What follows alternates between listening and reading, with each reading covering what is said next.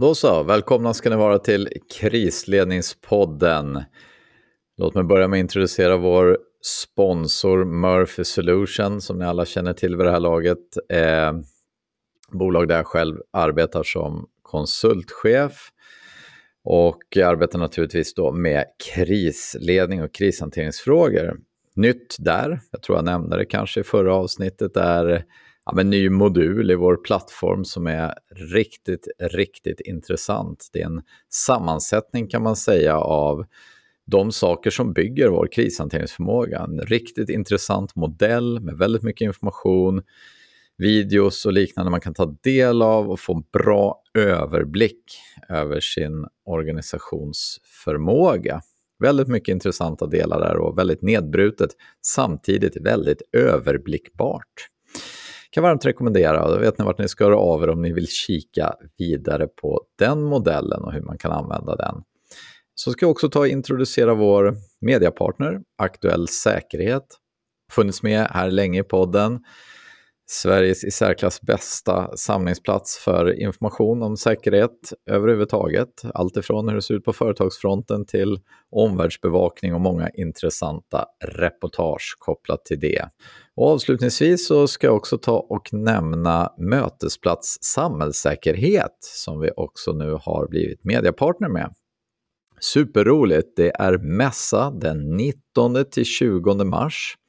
Hoppas ni alla har planerat in det i kalendrarna och dyker upp där. Eh, dels för att det är en fantastiskt bra mässa. Jag har själv besökt den flera gånger och haft stor glädje, skulle jag vilja säga, av att nätverka där med både eh, aktörer och privata företag. Eh, väldigt bra eh, nätverkande, kort och gott. Många intressanta föredrag står på schemat också och årets tema är att gå från ord till handling. Jag hade väl inte kunnat summera det bättre själv. Eh, det är väl precis vad som behöver hända, så det här får väl bli sista tillfället då vi bara babblar.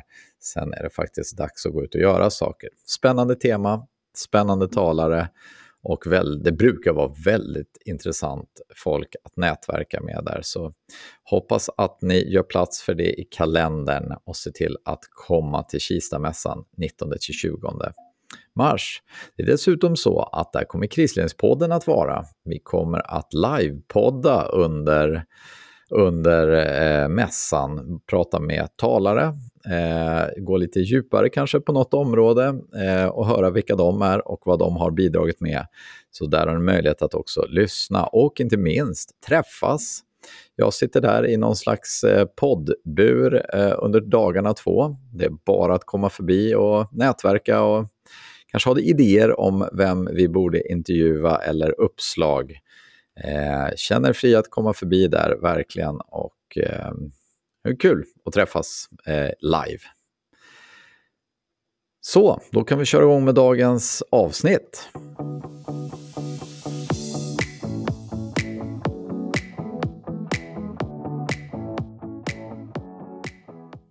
Ja, men då så. Välkomna ska ni vara till Krisledningspodden. Nytt avsnitt och eh, idag ska vi prata lite totalförsvar. Det har kommit faktiskt mycket frågor. Jag vet att det finns mycket frågor där ute kopplat till totalförsvaret och vad förväntas av oss, vad förväntas av min organisation, vad gäller för en, för en person som kanske inte är krigsplacerad. Ja, jag tänker frågorna är högt och lågt eh, och onekligen väldigt relevanta just nu i det läge vi befinner oss. Vi sträckte ut handen och fick ju naturligtvis en superexpert på ämnet, Freddy Jönsson Hanberg, nyss också utkommen med en bok, Totalförsvar för chefer, som om jag inte missminner mig låg med på eh, civilministerns eh, läslista här nyligen.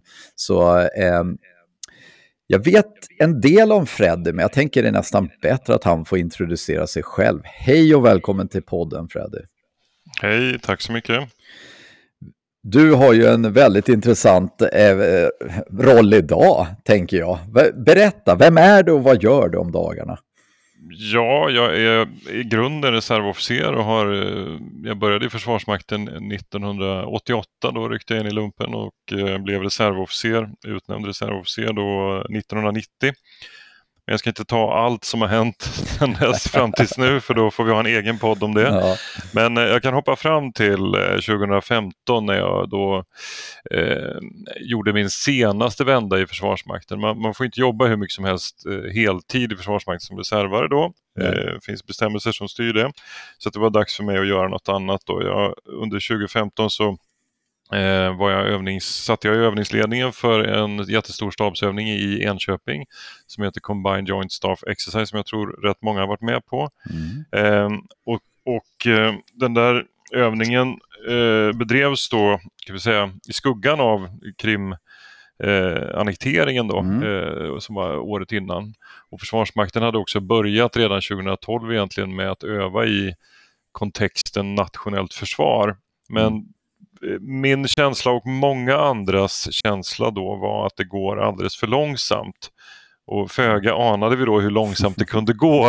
eh, det, det, det vågade vi inte drömma om att det skulle gå så långsamt som det sen gjorde. Va? Men eh, det var det som var startpunkten för Totalförsvarsstiftelsen. Då. Och, så vi är ett antal människor som med liknande bakgrund som jag, alltså vi har varit verksamma i näringsliv eh, i regel på chefspositioner eller på andra, i andra delar av samhället som på ett eller annat sätt liksom kommer i kontakt med så säga, samhällssäkerhet då, eller, eller säkerhetspolitiska aspekter liksom på samhället. Mm.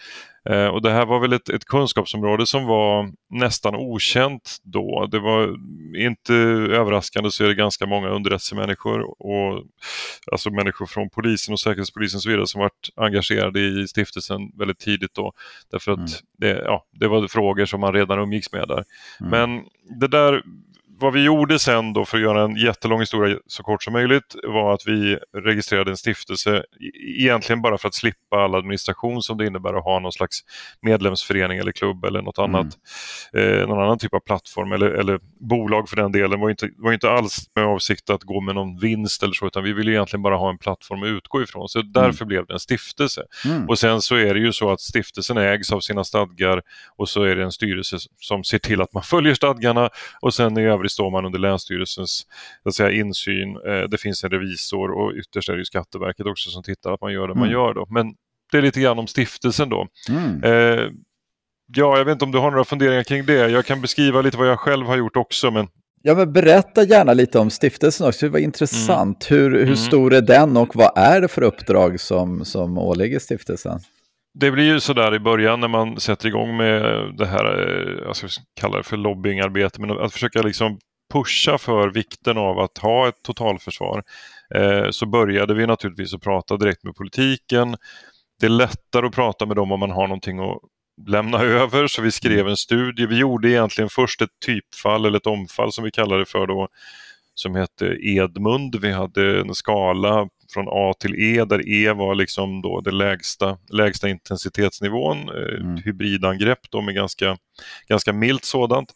Eh, och sen, sen fanns det en skala upp till, till A då. Och utifrån det så gjorde vi ett krigsspel och det krigsspelet sen låg till grund för en studie och den blev då klar i juni. 10 juni 2016 lämnade vi in den tillsammans, eller ska jag säga så här, samma dag som Försvarsmakten och MSB lämnade sin grundsyn totalförsvar, det var lite speciellt. Mm. Eh, men, så det var egentligen kan man säga startskottet. Sen därifrån fram till tills eh, idag så har det då eh, varit en uppsjö av olika aktiviteter. Det har varit eh, vi har samlats i olika råd. Innan eh, Myndigheten för psykologiskt försvar bildades så hade vi ett råd för psykologiskt försvar där ungefär mm. samma människor satt med som sen eh, så att säga var, utgjorde huvudpersonerna i myndigheten. Då. Som mm. ett exempel. Vi har haft ett näringslivsråd som har varit igång nästan från starten med alla samhällsviktiga företag då, som har samlats en gång i halvåret och diskuterat de här frågorna. Eh, såg senast i höstas här. Då.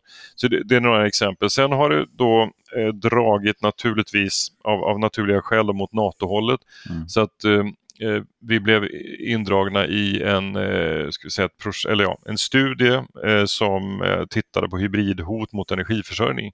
Mm. Och eh, det ena ledde till det andra som man brukar säga och så småningom sen så blev jag övningsledare för en NATO-övning som heter Nordic Pine och där NATO numera egentligen direkt ger uppdraget till Totalförsvarsstiftelsen att organisera den här övningen. Då. Det har mm. formaliserats här nu också i, nu bara för några veckor sedan. Mm. Kul. Så det är några exempel. Ja, verkligen. Men, innan vi går, går mer i detalj, du sa att det tar lång tid och det är väl flera som har vittnat över. Vad, här, några reflektioner, vad, varför var de här frågorna inte hetare 2015? Är det ekonomi Nej, jag... eller politisk vilja eller vad? Nej, vi ska säga politisk logik om, man nu, om det nu finns något sånt. Men, det, men det, det är liksom den rationaliteten som gäller för politiken och jag brukar alltid referera till en, ett möte jag hade med Göran Arrius som var ordförande i, i Folk och Försvar tidigare. Han är eh, sak, chef för Saco eller de, de akademiska akademikernas fackförbund är det väl. Eh, mm. och eh, han eh, sa till mig så här att det finns Alltså när man jobbar fackligt som han har gjort då, eh, i, i, stora delar av sitt liv, så det bästa som kan hända då det är att man liksom når en, kompromiss där, man, där båda parterna är lite missnöjda, då, men man, mm. man liksom har hittat någonting. Eh, Medan i, i, politiken så är det bästa som kan hända att man är helt så att är diametralt oense, så att man får liksom väldigt två tydliga, två tydliga positioner om man mm. säger så, där man, mm. som man kan då Eh, argumentera för. Och, och, och, och, så fungerar politiken och då blir det problem därför att försvarspolitiken har eh, i Sverige kännetecknats av bred eh, samsyn då, över blockgränserna i egentligen alltid. Så det är mm. ytterst sällan man hittar någonting att bråka om. Ibland är det att lägga ner regementen, ibland är det att gå med i NATO eller eh, nu senast så var det om MSB ska eh, ha hand om försörjningsberedskapen. Men det är, liksom, det är verkligen på marginalen, det är små mm. saker man inte är överens om. Och då blir det svårt att driva en sån fråga. Det, det är väl ett skäl då. Eh, mm. sen finns det ett annat skäl som försvarsberedningens ordförande nämnde här på hearingen på Folk och Försvars eh, seminarium den 20 december. Eh, att det tar lång tid i Sverige och jag, jag diskuterar också med, med sekreteraren i försvarsberedningen Tommy Åkesson om det här om, om det på något sätt är ett arv efter Axel Oxenstierna och att vi har eh, självständiga myndigheter och så här, men det där är lite, det är lite en myt. Det är inte säkert att det var riktigt det Oxenstierna ville och man tillskriver honom en massa, eh, skyller på honom hela tiden. Men eh, eh, det ska man nog inte göra utan jag tror att det helt enkelt är så att vi har, vi har haft det så pass lugnt och stillsamt och bra så att man har haft möjlighet att liksom, eh, byråkratisera väldigt stora delar av statsapparaten och, och, och kommit ner djupt i detaljer. Det finns ju några eh, forskare som har skrivit om det här, Louise Bringselius till exempel och några andra som beskriver just den här eh, utmaningen i eh, eh, en överbyråkratiserad liksom, statsapparat. Då. Eh, mm. Det där är ett mm. annat ämne egentligen, va? men mm. det är väl de två skälen jag ser som är tydligast. Ja, men som är intressant ändå att höra, det är ju slår eh, lite speciellt just i den här frågan också. Det är onekligen så att det här är inte uppbyggt på, det går inte snabbt att bygga upp heller. Mm. Det tar tid, även om alla nu säger att det här måste gå fort, så mm. finns det också, vad ska jag säga, jag ska säga naturliga hinder, men det är, det är tankegångar som jag upplever att många inte har haft på väldigt länge. Mm. Att förbereda sig eventuellt för krig. Mm. Eh, det har varit ramaskri senaste dagarna vilka ordval man ens väljer, men det är precis det det handlar om. Mm. Mm. Eh, jag ska vi håller oss kvar lite där, du sa det, men så här, samhälls, det här är ändå en fråga som jag har fått med ganska mycket. Hur är medvetenheten idag, skulle du säga, hos samhällsviktiga aktörer? Kopplat till den här frågan kring totalförsvaret och dess roll i, i totalförsvaret. Bör, det händer rätt mycket där nu. Hur, vi börjar med samhällsviktiga delar. Hur, mm. hur står sig Sverige nu och hur högt upp ligger det här på agendan? Hur långt har vi kommit? Ja, den, jag fick den frågan i somras i Almedalen faktiskt eh, och använde då några liknelser, eller två liknelser då. Först eh, en liknelse eh, man skulle kunna jämföra med en symfoniorkester som stämmer instrumenten i början av en, eller innan en konsert börjar så brukar det vara ett liksom gnisslande innan man har hittat samma ton. Då. Eh, och, och sen är man liksom redo att börja eh, framföra då det här symfonistycket. Men jag vet inte, jag får nog backa lite på det. Jag tror fortfarande vi håller på att stämma instrumenten lite grann. Jag hade hoppats på att symfonin skulle börja nu men, men eh, är inte riktigt där än. Den andra liknelsen jag gjorde det var att okej, okay, om man då säger så här att vi, vi, kan inte vänta på att alla hittat samma, exakt samma not och vi kanske får spela med lite ostämda instrument. Eh, men det, nästa liknelse var då att man tänker sig en sån här hundkapplöpningsbana eh, där man brukar ha såna här vindhundar eller greyhounds som springer väldigt fort. Eh, men att man istället då släpper ut liksom alla raser som finns, liksom alla från chihuahuor till liksom bulldogs och pudlar och you name it. Då. Eh, och det tyck, den liknelsen håller ju verkligen. Eh, det är ju så att det är några som springer längst fram och har gjort väldigt mycket och jag menar Försvarsmakten av naturliga skäl. Mm. jag måste ändå säga att, att polis och räddningstjänst och och i någon mån eh, hälso och sjukvård har gjort en hel del också. Det beror ju naturligtvis på att de redan är i ett sånt mode, om man säger så. Man, man, är, man har en kultur där man hela tiden är beredd på vad som helst. Eh, och då är det här bara ytterligare en sak som man behöver vara beredd på. Eh, så den, den, mm. kulturella tröskeln är inte alls lika hög där. Och sen finns det då naturligtvis, och jag tänker inte säga vilka, men som, in, som inte alls har, inte ens har kommit ur startfållan än. Va? Och, och, ja, du, du um, du refererade till minister för civilt försvar, Carl-Oskar Bolin och jag kan väl säga att hans tal i, i, på Folk och Försvar i Sälen här tidigare i veckan var väl liksom, ja, genomsyrades av just det. Att, eh, vad väntar ni på? Liksom? Nu, nu är det mm. bara att köra igång. Mm. Det är ju inte, alltså jag tycker det, är, om man tittar på, eh, ska, ja, jag vet inte om det blir en bra liknelse, men det här hänger ju väldigt mycket ihop med ren krisberedskap. Alltså typ den typen av frågor. Även där skulle du dela uppfattningen att det också har sett väldigt olika ut om man tittar över landet hur beredskap. För det är min uppfattning i alla fall att det, det skiftar kraftigt från kommun till kommun, från, även från olika myndigheter, hur, hur långt fram man ligger i, i renodlad, hur, hur duktig man är på att hantera kriser kort och gott. Mm. Mm. Eh, håller du med om den mm. liknelsen? Ja, nej men alltså, jag tror att det gäller, alltså så här. Eh, vi, eh, när jag skrev, när jag, du nämnde boken då som jag skrev här under förra året och den kom då mm. i, den 29 november förra året. Eh, och när jag började skriva den boken så, var, så visste jag inte jättemycket vad jag skulle skriva egentligen men jag visste en sak och det var att jag ville avdramatisera eh, totalförsvarsplaneringsprocessen. Alltså vad, vad innebär det för alla aktörer, vilken aktör som helst, att eh, inleda eh, arbete med totalförsvarsplanering. Eh, och jag mm. tror att där kommer liksom kopplingen till det du säger om krisberedskap här, därför att det är så här att om du om du liksom har jobbat med krishantering och har upplevt kriser och förstår vad det innebär och sen dessutom då under väldigt lång tid har haft tillgång till verktyg, kollegor, kultur och så vidare som gör att du är duktig på det eller kan hantera det, då, då framstår det som ganska enkelt och, och basalt och liksom okomplicerat för dig. Men när du möter någon annan som aldrig har upplevt en kris, eh, som har levt väldigt tryggt eh, och liksom inte, ja, eh, inte, inte vet hur det är att vara rädd eller stressad eller vad det nu är och, inte, och aldrig har upplevt det här att ha en duktig kollega som man kan luta sig mot i ett sånt läge eller, eh, eller sett liksom en framgångsrik krishantering, ja, då blir det svårt att mötas. Och det, det är det här som är centralt i det här att vi har olika, vi har professioner naturligtvis, men vi har också i mycket högre utsträckning kulturer kopplat till de professionsmiljöerna eller, eller organisationerna där de här professionerna finns. Då. Och, och det är den egentligen som är, som är problemet. Så det är samma, du kan, vi kan ta ett tredje exempel här och det är de som jobbar med, med IT-drift. Eh, alltså har man jobbat med att hålla igång servrar året runt, dygnet runt eh, och råkat ut för allt möjligt, och cyberattacker och Mm. och inbrott och vad det nu kan vara, eller tekniska haverier och så vidare. Och man inser då att liksom för varje sekund och minut som går här så förlorar vi massor med pengar.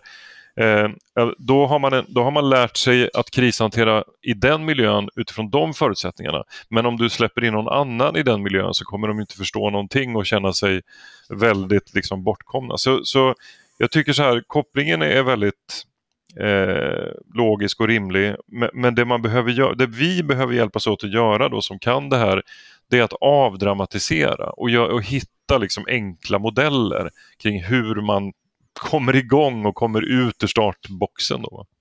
När du säger det, det är bra om man säger att man känner själv att man inte inte ligger långt fram i de här frågorna. Vart börjar man ens? Vad är viktigast? Går det att liksom summera och mm. sätta igång där? För nu säger enkla modeller, jag gillar det väldigt mycket. Mm. Går det även att koka ner till att de här, de här sakerna behöver vara på plats? Mm. Ja, det gör det absolut. Och det, det eh, orkar man läsa hela min bok då så, så har man ett ganska gott underlag när man väl kommer fram till det kapitlet som handlar om totalförsvarsplanering. Men mm. annars kan man faktiskt hoppa direkt till det kapitlet. för att det är liksom, det är, jag, jag har jobbat jättemycket med att få det där att vara så enkelt som det bara går. Så att jag har byggt det, jag har byggt det på tre sådana här loopar. Då. Och mm. eh, Två av de looparna är väl kända och det beror lite på vilken verksamhet man befinner sig i, vilken loop man känner, känner bäst till. Då. Den ena är mm. den här ODA-loopen och har man då jobbat i Försvarsmakten eller polis, räddningstjänst, eh, akutvård och så vidare så har man kanske inte jobbat med ODA-loopen eh, och kallat den för ODA-loopen men man har jobbat med ODA-loopen i praktiken.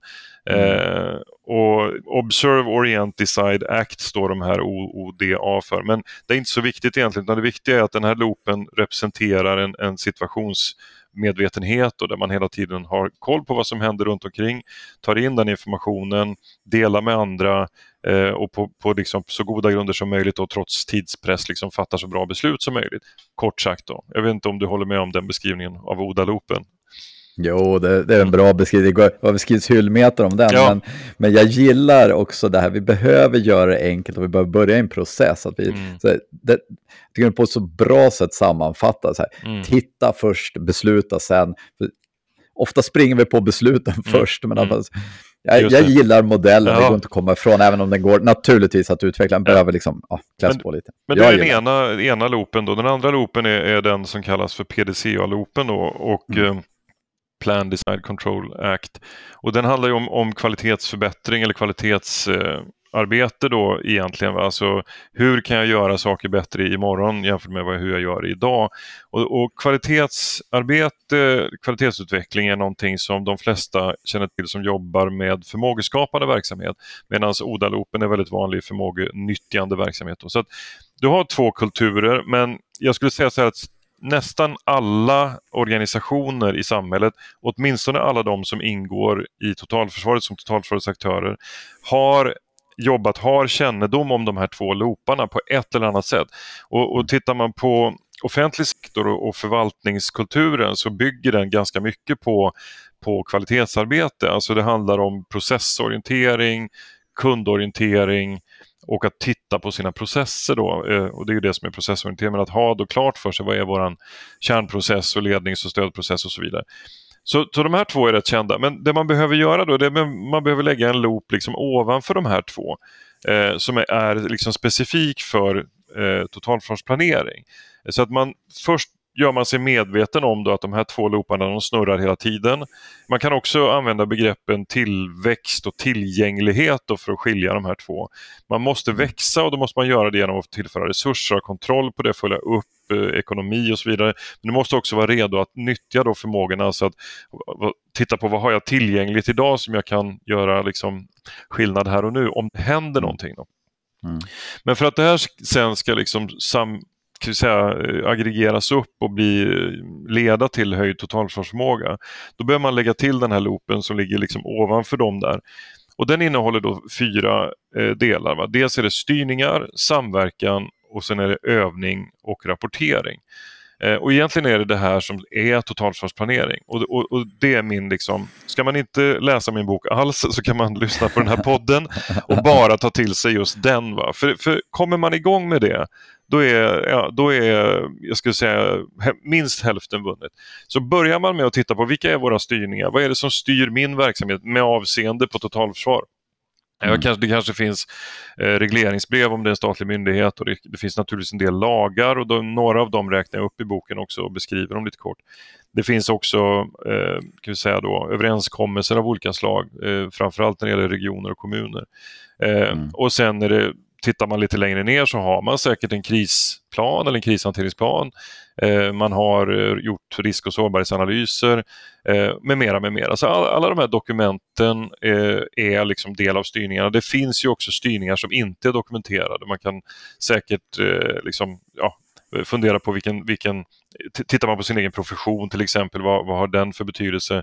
Eh, tittar man på sin, sin liksom, ja, den affärskultur som finns till exempel i ett företag Företag har i sin tur då eh, aktiebolagslag, vissa är börsnoterade, det finns bolagsordningar, mm. det finns en hel del som kan ha betydelse för hur man ska lägga upp det här. Då. Men det är styrningarna. Mm. Eh, sen behöver man då, för det är så här, en, en ett budskap jag har det är att eh, totalförsvar går inte att genomföra ensam. Det finns, inte all, det finns liksom ingen aktör i systemet som kan göra någonting med totalförsvaret ensam. Utan man måste alltid göra no, det måste alltid vara andra aktörer med. Man gör alltid no, det här tillsammans med någon.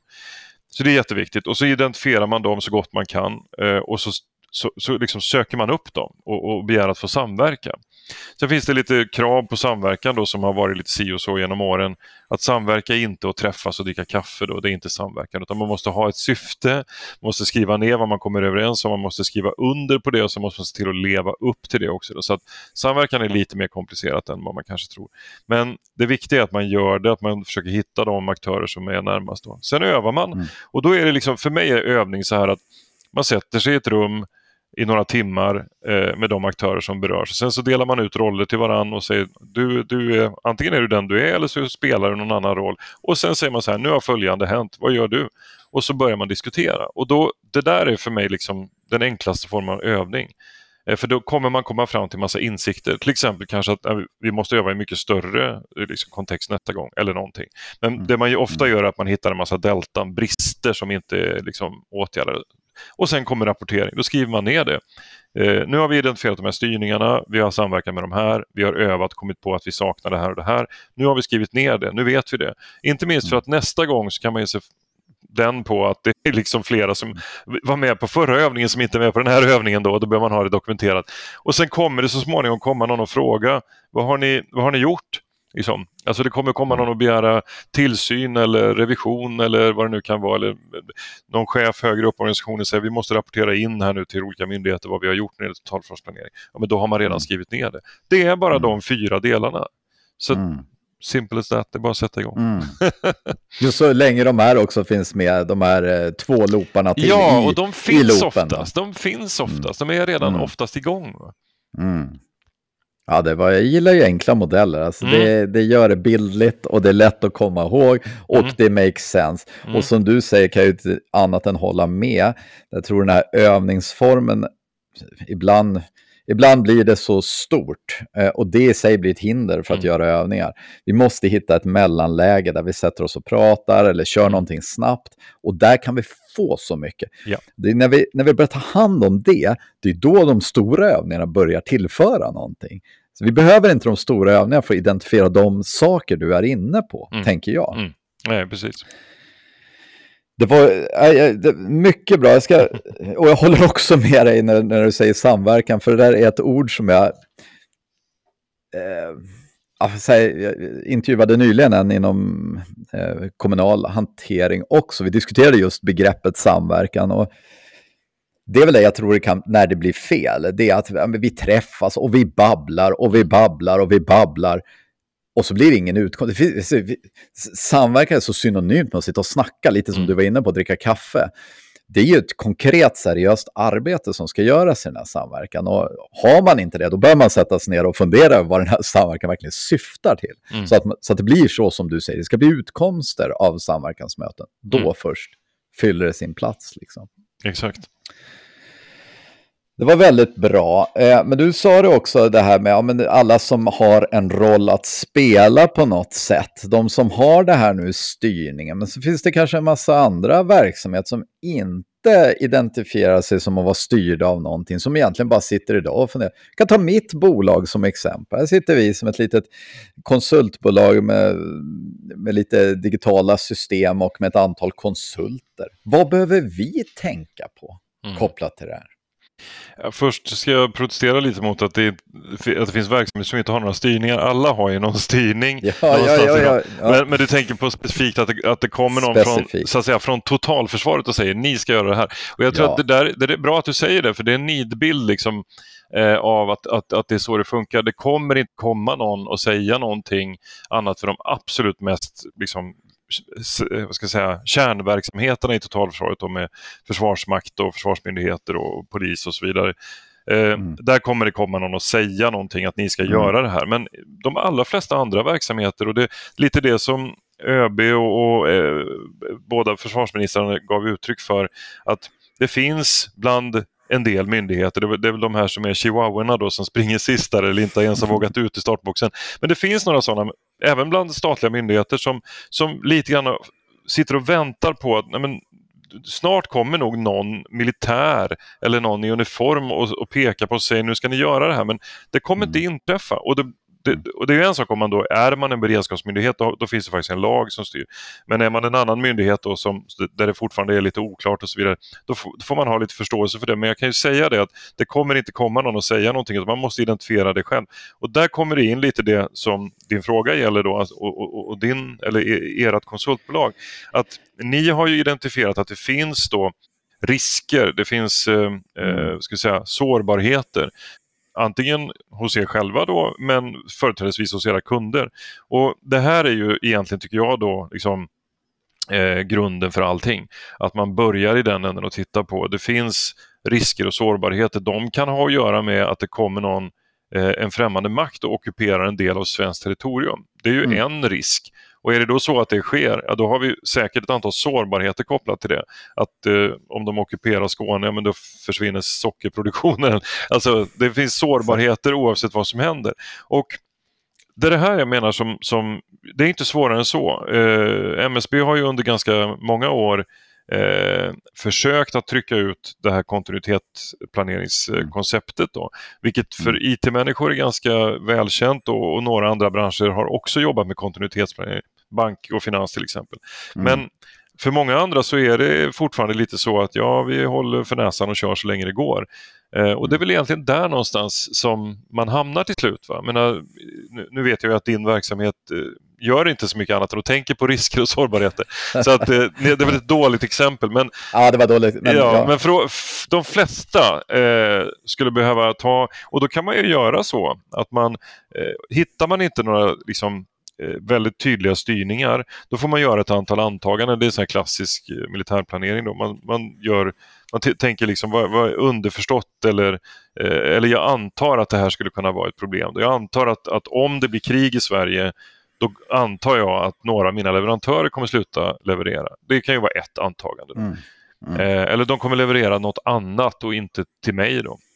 Mm. Och då innebär ju det att det första man behöver göra då det är ju lik förbaskat att ta nästa steg i den här planeringssnurran då att samverka med leverantören och säga så här, vad, vad, hur ser ni på det om ni skulle vi tror att ni kanske inte kan köra eller inte får tag på diesel eller vad det nu är. Vad, hur har ni mm. tänkt? Ja, då har man ju mm. faktiskt redan börjat samverka. Mm. Eh, och sen får man då, man behöver ju inte sätta igång någon jättestor övning utan det handlar väl kanske mer om att då de berörda parterna sätter sig och, och gör någon slags omfallsplanering. Finns mm. det något annat ställe som vi kan köpa diesel ifrån? Mm. Och då är man faktiskt redan runt liksom, den här snurran. Så det behöver inte vara så mm. stort. Nej.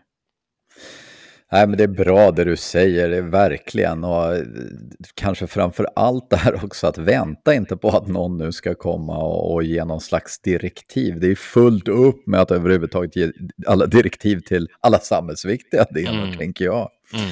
Så det tror jag är ett väldigt viktigt medskick. Och jag får ju rätta mig själv också, så säga, nej, det finns ingen styrning. Klart det finns en styrning. Alla bolag har en styrning, jag håller med dig 100 procent. Och det handlar om hur, hur ska vi kunna driva vår verksamhet mm.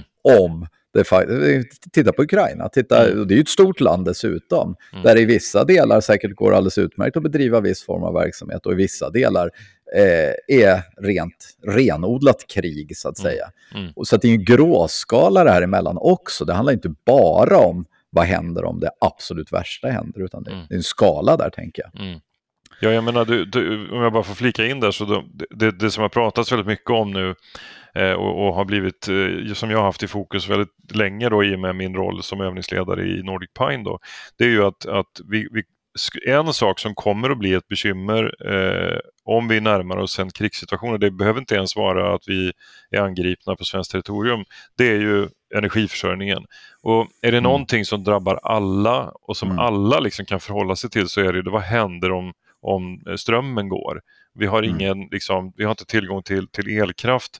Eh, och då kan man ju dela upp det där på kort sikt och lite längre sikt och, och så där och så ser man liksom, vad innebär det för oss. Det tycker jag är ett jättebra enkelt spelkort att ta till. Liksom. Verkligen, mycket bra start, startpunkt mm. för det. Ja, väldigt bra det du säger. En annan fråga också kopplat till det här. Eh, för de som är krigsplacerade så är det inga konstigheter. Då vet man vad man ska göra eh, om det skulle vara så att det blir eh, ett sånt läge. Men det finns en väldigt massa andra också som inte är krigsplacerade. Här har jag haft en fundering också. Så här. Jag sitter ju med, i mitt bolag med en massa bra kompetens som jag vet skulle kunna hjälpa till. Men där vi, så här, jag vet inte vad jag ska, jag vill vända mig någonstans. Jag vill erbjuda våra, inte, inte våra affärsmässiga tjänster, jag vill ju erbjuda hjälp till landet om vi hamnar där. Jag mm. tänker att det kan finnas sådana funderingar också. Vad gör vi med, med personal som kan bidra om något allvarligt skulle hända? Ja, alltså om vi då räknar bort reservofficerarna och hemvärnspersonalen då, för, för de, har ju, de vet ju vad de ska göra, så finns det ju en hel del annat. Eh, till exempel då hela den här frivilliga försvarsorganisationsfloran. Det finns ju, jag tror det är 18 stycken frivilliga försvarsorganisationer. Eh, och jag jobbar själv ganska eh, nära Civilförsvarsförbundet, eller jag sitter i styrelsen på i förbundsstyrelsen där. Eh, och där finns det någonting som heter frivilliga resursgrupper. Eh, och de finns inte i alla kommuner i Sverige, men de borde göra det. Och, och jag vet att, att Civilförsvarsförbundet och eh, kommunerna gärna ser att man eh, säga, tar initiativ och försöker sätta upp sådana här grupper i de kommuner som inte har. I de, de som har det är det ju lättare att bara gå med där. Men det kan man väl mm. säga, det, det är liksom ett absolut... Det, det, det, är inte särskilt komplicerat och det är inte särskilt eh, byråkratiskt eller krångligt att få till någonting sånt. Alltså det, mm. det, det, är väldigt enkelt att ta ett sånt initiativ. Vill man göra det i företagsform så är det betydligt svårare kan jag säga. Det är, ju, det är inte någonting som vi har något system för egentligen utan Idag är det så, det lutar åt det hållet om man läser eh, försvarsberedningens rapport, om man läser Birgitta Berlins utredning om försörjningsberedskap och så, så lutar det ganska mycket åt att vi fortfarande ska bygga huvudsak alltså, huv, den huvudsakliga delen av de relationer som ska vara mellan offentlig och privat sektor ska vara avtal. Då, vilket ju innebär att man har i fred i alla fall eh, och för alla som inte tillhör försvarssektorn har man lagen om offentlig upphandling att förhålla sig till. Och, så, mm. och det är väl inte riktigt det svaret man vill ha.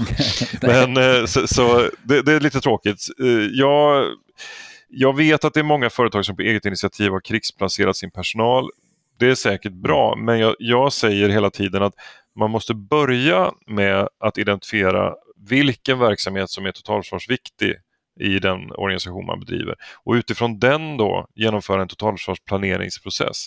Sen kan man då göra en krigsorganisation och den krigsorganisationen måste ju klara dygnet runt liksom, eh, flera, mm. flera lag och liksom, skiften och eh, klara sin egen försörjning och, och, så vidare. och så vidare. När man har liksom, förstått vad den här krigsorganisationen ska klara, då kan man börja krigsplacera så att man klarar att driva krigsorganisationen. Så att, det här att bara säga vi, vi har krigsplacerat vår personal, det säger egentligen ingenting. Mm. Eh, tyvärr. Eh, mm. Inte jätteroligt svar, men det finns, det finns lite man kan göra som individ i alla fall just nu, på ja, kort sikt. Ja. Ja, och bara det kan vara klokt nog. Jag vet att hemvärnet har haft en otrolig mm. tillströmning nu mm. sista tiden, vilket är jättepositivt. Jag tror också det, det har varit väldigt lågt. Eh, det, är ju inte så många som har värnpliktsutbildat sista tiden, så här mm. finns ju en massa kraft, tänker jag, som mm. också kan hjälpa till om det är någonting. Mm. Eh, ja, men Bra. Jag, jag, skulle också vilja höra, det vet jag, jag vet inte hur mycket du har, men jag misstänker du måste ha tittat på det också. Hur har, hur har det här fungerat i Ukraina? Att mm. upprätthålla den civila strukturen. Vad, vad, kan vi lära därifrån? Jag vet inte om du har hunnit mm. studera det på något sätt. Inte så systematiskt, men, men du var inne på det själv förut lite grann. Att det finns, alltså eh, hela Ukraina är inte ockuperat utan det är ju södra och östra Ukraina som är. Eh, resten av landet angrips då med fjärrstridsmedel vilket är illa nog och, och mm. säkerligen på, på, flera andra sätt också. Men mm. det är ju så att en, en ganska stor del av landet är ändå inte ockuperat vilket ju innebär att för annars så skulle det liksom, ja, då återstår ju bara ja. partisanstrid liksom, eller ja, fria ja, kriget. Då. Men annars är liksom, ja, det, och, och, det är klart att det inte är ett fungerande samhälle på det sättet. Men eh, vad jag förstår så har man då med hjälp av privata initiativ eh, ägnat sig en hel del åt improvisation. Och, och, det är mm. klart att den delen skulle jag ju säga är, är kanske den absolut viktigaste för oss att lära utav. Eh, alltså vad har vi för strukturer för den typen av improvisation då? Mm. Eh, och jag är rädd för att vi inte har så jättemycket där utan för vi är väldigt, vi är extremt bortskämda. Vi har otroligt eh, centraliserade försörjningssystem. Liksom vi har mm. få lager, vi har stora transportstråk som alla använder och vi har ett fåtal stora noder. Liksom. Eh, det här mm. innebär ju att allt annat, resten av Sverige, är liksom inte engagerat i försörjningssystemet. Eh, så att skulle det fallera så då sitter vi liksom där. Eh, så, så jag vet inte, jag, jag, jag har svårt att ge liksom, tydliga exempel. Det, det, är intressant om man tänker i de banorna att fler kanske eh, kan åstadkomma någon slags självförsörjning.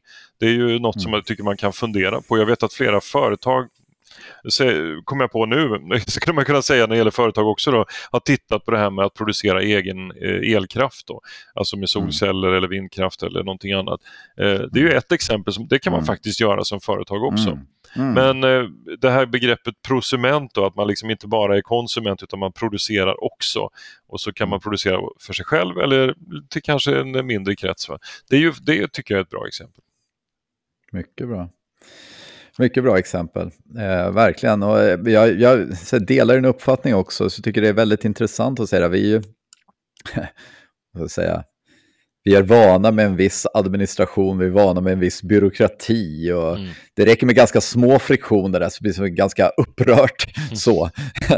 eh, där att ta vara på sig själv och kunna improvisera i viss mån, det tror jag är väldigt, alltså det, det är generellt väldigt nytt nyttig kompetens att öva. Och det tror jag kan vara väldigt bra när det kommer till att öva beredskapsövningar och liknande, att verkligen utmana systemet hårt och försöka gå lite utanför de normala ramarna eller bara tänka hur är det menat och bara titta i hur borde det vara, utan att mm.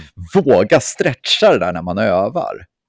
Exakt. Eh, det tror jag ja, men det är en nyttig erfarenhet och där kan man ju lära sig extremt mycket bra till mm. vardagen också, tänker jag. Mm. Eh, det var en sak till jag tänkte på när du, det var redan tillbaka till en loop, jag hann inte fråga det, men jag tyckte det var ändå en intressant sak och det är kopplat lite till PDCA-cykeln också. Eh, nu ska jag inte lägga några ord i munnen på dig, men för, för mig är det väldigt mycket så här, Ibland tror vi att någonting ska bli perfekt. Ibland tror vi att mm. vi, vi måste ha allt på plats. Att bygga förmågan, som jag ser det, det är att våga börja och sen successivt utveckla den. Mm ja, nu slänger jag bara ut frågan. Hur mm. ser du på det? Att vi, det blir väl aldrig klart, vår totalförsvarskapacitet? Nej, Nej det är ju så. Det, jag brukar skoja och säga det att lagom tills vi har det perfekta totalförsvaret så har Ryssland redan kollapsat. Liksom. Och det, det ligger väl något i det, liksom, att vi, vi, ja, det ska bli så himla bra allting och så tar det en enorm tid och så eh, hinner liksom omvärlden förändras. Och det, det är ju någonting med det här ja, man måste ju beröra digitalisering och AI nu för tiden också så det är mm. lika bra att vi gör det. Men eh, jag tror så här att det man kanske missar lite grann i, med digitaliseringen det är ju eh, den här liksom, tempoökningen. Att det, och, och, tidigare var det nog så att vi liksom kopplade den mera till den fysiska världen. E-, ett exempel är ju pandemin då, där alla lärde sig Teams och Zoom och sånt där. Mm. Eh, så plötsligt så, och det viktiga med det var ju kanske inte att man kunde genomföra själva mötet utan det var ju de här ställtiderna mellan mötena som helt försvann. Eh, mm. Och jag vet inte, det är ju ingen som har gjort någon undersökning på det men det måste vara en enorm faktor på hur mycket restid, ställtid, bara det att gå mellan olika mötesrum, olika byggnader på en eh, anläggning någonstans och så vidare. Alla de ställtiderna försvann helt. Eh, och vad gör det med pro produktiviteten? Det var ju den första vågen. Den andra, mm. eller jag ska inte kalla det för första vågen, men det första, liksom, ett exempel på hur man då såg en effektivisering tack vare digitalisering. Då. Men nästa steg blir ju liksom då kommer ju då eh, maskiner och programvaror att prata direkt med varann vilket ju gör att det liksom närmar sig nästan realtid. Så då kan man ju, jag vet att det här är jättesvårt att förklara och det är otroligt svårt att förstå. Men den, alltså när en förändringstakt är hög, ja det kan man kanske greppa. Att det, det händer liksom stora saker ganska ofta. Men när förändringstakten ökar, alltså att liksom, det är inte bara, eh, det händer inte bara saker ofta, det, det händer liksom oftare och oftare, oftare, oftare. Liksom, till slut så händer allting ungefär samtidigt då. Mm. Och det man brukar kalla för singularitet. Då. Nu ska vi inte gå in på sådana här hypotetiska cyberpunk-resonemang här, för det klarar vi inte av. Men det, det jag vill ha sagt är så här att det, ett, ett, AI är ju spännande när det svarar på frågor eller skriver, skriver brev eller skriver avtal och vad det nu är. Man skriver liksom, gör ett avtal som handlar om det här så får man ut ett perfekt liksom, avtal. Så. Det är ju spännande, men, men vad som är ännu mer spännande det är ju om AI sen så småningom då börjar skapa lösningar Eh, helt på egen hand. Där liksom, ja, maskiner konstrueras, programvaror skrivs. Liksom, eh, och, och, och sen är det, det tråkiga är ju om det här sen leder till att, att fel liksom, aktörer får tag på det här och kan då skapa medel som vi inte har motmedel emot. Vi hinner inte skapa motmedel. Då. Och Det här är ju någonting som jag tror man behöver liksom reflektera över i samband med, med, med liksom, alltså för du, du började att prata om PDC och, och, och liksom mm. det här med förändringstakt och förbättringstakt. Eh, ja, eh, så länge det liksom är gynnsamt och positivt för alla människor så att det liksom leder till någonting bra så är det jättebra. Men jag är rädd för att det inte bara kommer leda till det. Va? Och då innebär ju det att, eh, tillbaka till det liksom med, med övningsupplägg eller enkla liksom simuleringar. Jag tror att det är precis, eh, jag tror att det blir ännu viktigare då att man samlas individer tillsammans i realtid, gärna fysiskt. Det blir ännu mm. viktigare då för att det är något som maskinerna fortfarande inte riktigt förstår. Va? Alltså känslor och liksom själsliga aspekter, mellanmänskliga mm. relationer och så vidare det uppstår ju någonting när man samlar människor i ett rum. Och att vara då, lite som både du och jag varit inne på nu, att, vara, att inte ha för höga ambitioner utan förenkla, förenkla, förenkla. Liksom. Gör ett enkelt rollspel. Jag, vet, jag jobbar mycket med några personer som har hållit på med rollspel liksom, som en hobby. Jag har aldrig gjort det, men jag fick en inblick i det där och det var otroligt intressant. Och Det gör ju liksom att eh, man kan simulera saker i den mänskliga hjärnan som är helt fantastiska. Så att, att det jag sa förut, liksom, sätt, sätta sig i ett rum, några få personer, fördela roller. Eh, det kan vara de rollerna man har till vardags, det kan vara en helt annan roll och sen spela in ett kort. Nu har det här hänt. Och så mm. gå varvet runt, vad gör du nu? Liksom. Bara, mm. bara det ger så otroligt mycket. Ja, det är superbra. Det, det, jag håller verkligen med. och eh, ja, men Det kan inte nog sägas, eh, tycker jag, det här med att om prestationsångesten är att det hela tiden ska bli perfekt, det hela mm. tiden alltid ska bli, då, då kommer man inte komma ur liksom startgroparna. Mm. Utan här handlar det om att känna att vi gör någonting och vi gör det bättre. Och vi gör det enkelt. Mm. Sen behöver det göras avancerat också. Jag, vill inte förta det. Jag vet att det, här, det är inte lätt att sitta med... Ja, det finns, det finns så många delar i kontinuitetsplanering och så som är avancerat. Och så. Mm. Men för den sakens skull ska vi försöka göra det så enkelt för oss själva i alla fall. Det är den, det är den stora utmaningen ibland när det kommer till att skriva en plan. Mm. Och var det Churchill som sa det, jag ber om ursäkt för att jag skrev ett långt brev, jag hade inte tid att skriva ett kort. Men det, det säger verkligen, eller det var mm. Mark Twain kanske var, skitsamma. Det säger Bra någonting. Det, mm. det, är svårt mm. att göra det kortfattat, det är svårt att göra det enkelt. Det är där jag tycker vi ska hjälpa till. Att, som du säger också, gör en modell som blir lätt att greppa. Som är, jag kommer med all säkerhet komma ihåg den här även imorgon. Ja, men då, då gör något. Sen är den genomtänkt och ligger mycket, du skulle säkert kunna skriva en avhandling om varför den modellen modellen är bra. Mm. Men för mig räcker det att förstå modellen, hur mm. jag ska använda den. Mm. Så Ja, och det, det, du säger nu blir extremt relevant och kopplat till just det här med omvärldsförändring. Och, och nu gav vi ett exempel med AI och, och liksom kopplat till digitalisering och så, men omvärlden förändras ju på en massa andra sätt också. Och jag tror inte, liksom, ja, mycket av det som har hänt bara de senaste tio åren var det ingen som kunde förutse för, för 15 år sedan. Så det, det liksom, och det, och det, det har väl också naturligtvis en koppling till alltså de förutsättningar vi har nu med, med digitalisering och i och för sig också med, med kommunikationer i stort stort liksom med flyg och tåg. Och vi, vi liksom, mm. ja, saker och ting går att göra, det går att göra saker och ting snabbare. Och det leder naturligtvis till att hela omvärlden blir, liksom förändras i snabbare takt. Då. Och det, det, men, men, men det, det ska ju inte vara en ursäkt att man liksom mm. tänker att ja, men då behöver vi inte göra någonting för det är säkert något helt annat imorgon. Utan det finns ju någon slags logisk följd i hur saker och ting förändras, men de, de förändras snabbare. Och därför blir det ännu viktigare att göra precis som du sa nu, då, att liksom att man väldigt, väldigt eh, prestigelöst och pragmatiskt eh, gör någonting som kanske är eh, relativt okomplicerat men det blir gjort. Eh, då mm. kan man faktiskt eh, hålla jämna steg med, med förändringstakten och i någon mån i alla fall. Mm. Ja, bra.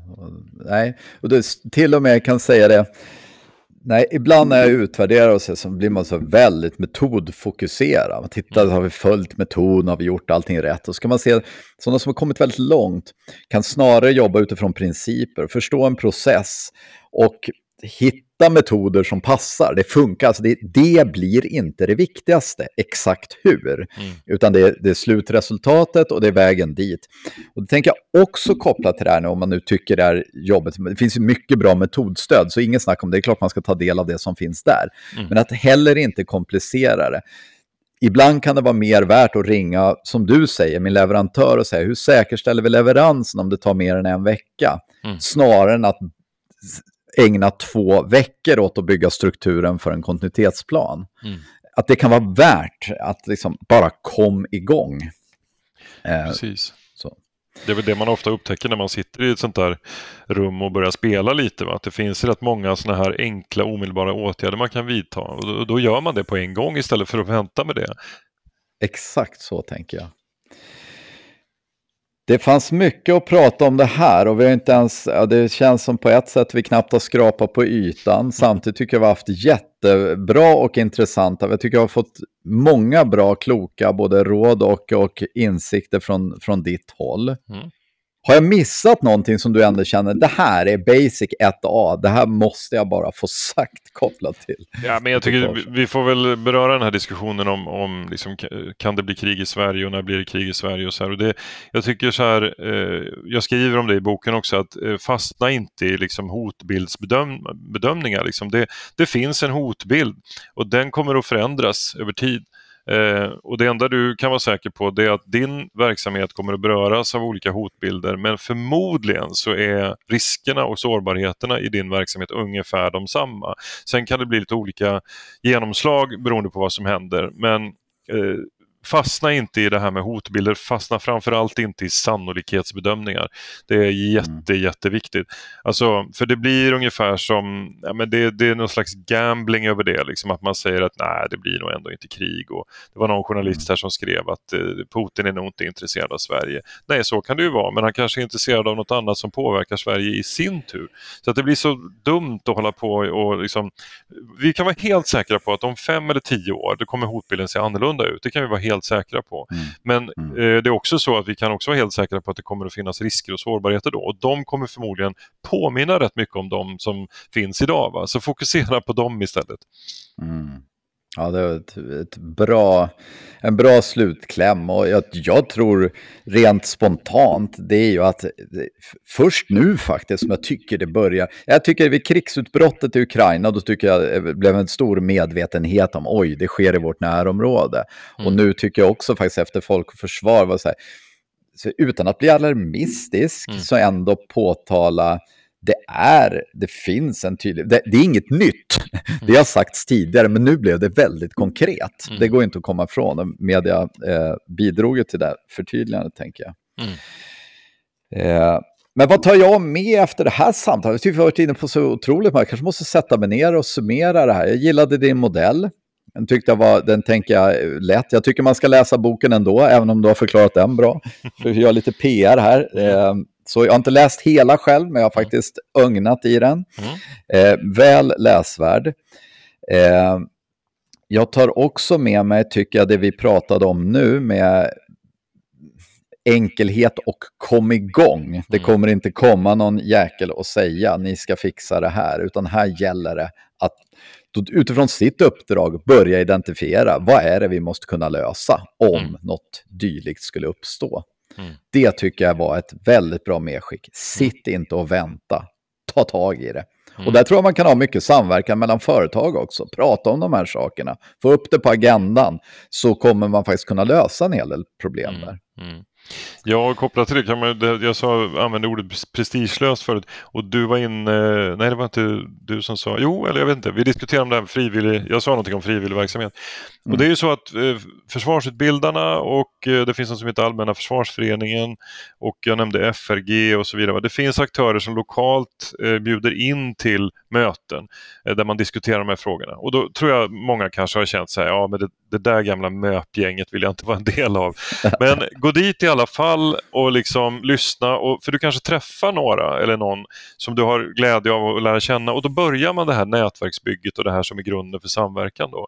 Så mm. släpp prestigen, liksom. gå lyssna på möpgänget. Du kommer träffa någon trevlig i alla fall, det garanterar jag.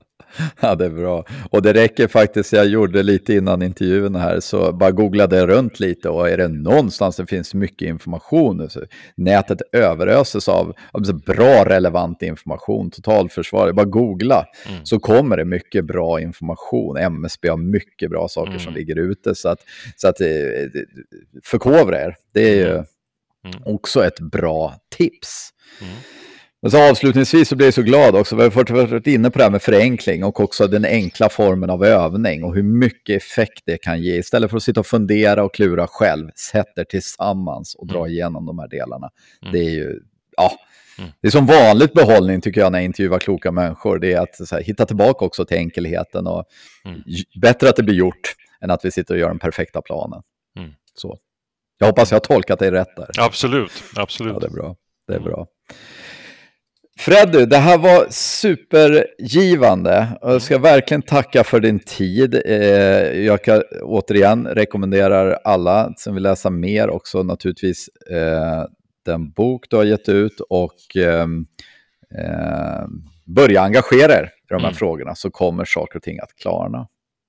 Jättetack för din tid och mm. mycket klokhet i det här korta avsnittet. Tack så mycket. Tack för att du fick vara med. Ja, lycka till framåt här nu. har vi ett hårt jobb att göra, alla bidragande krafter. Tack. Stort tack!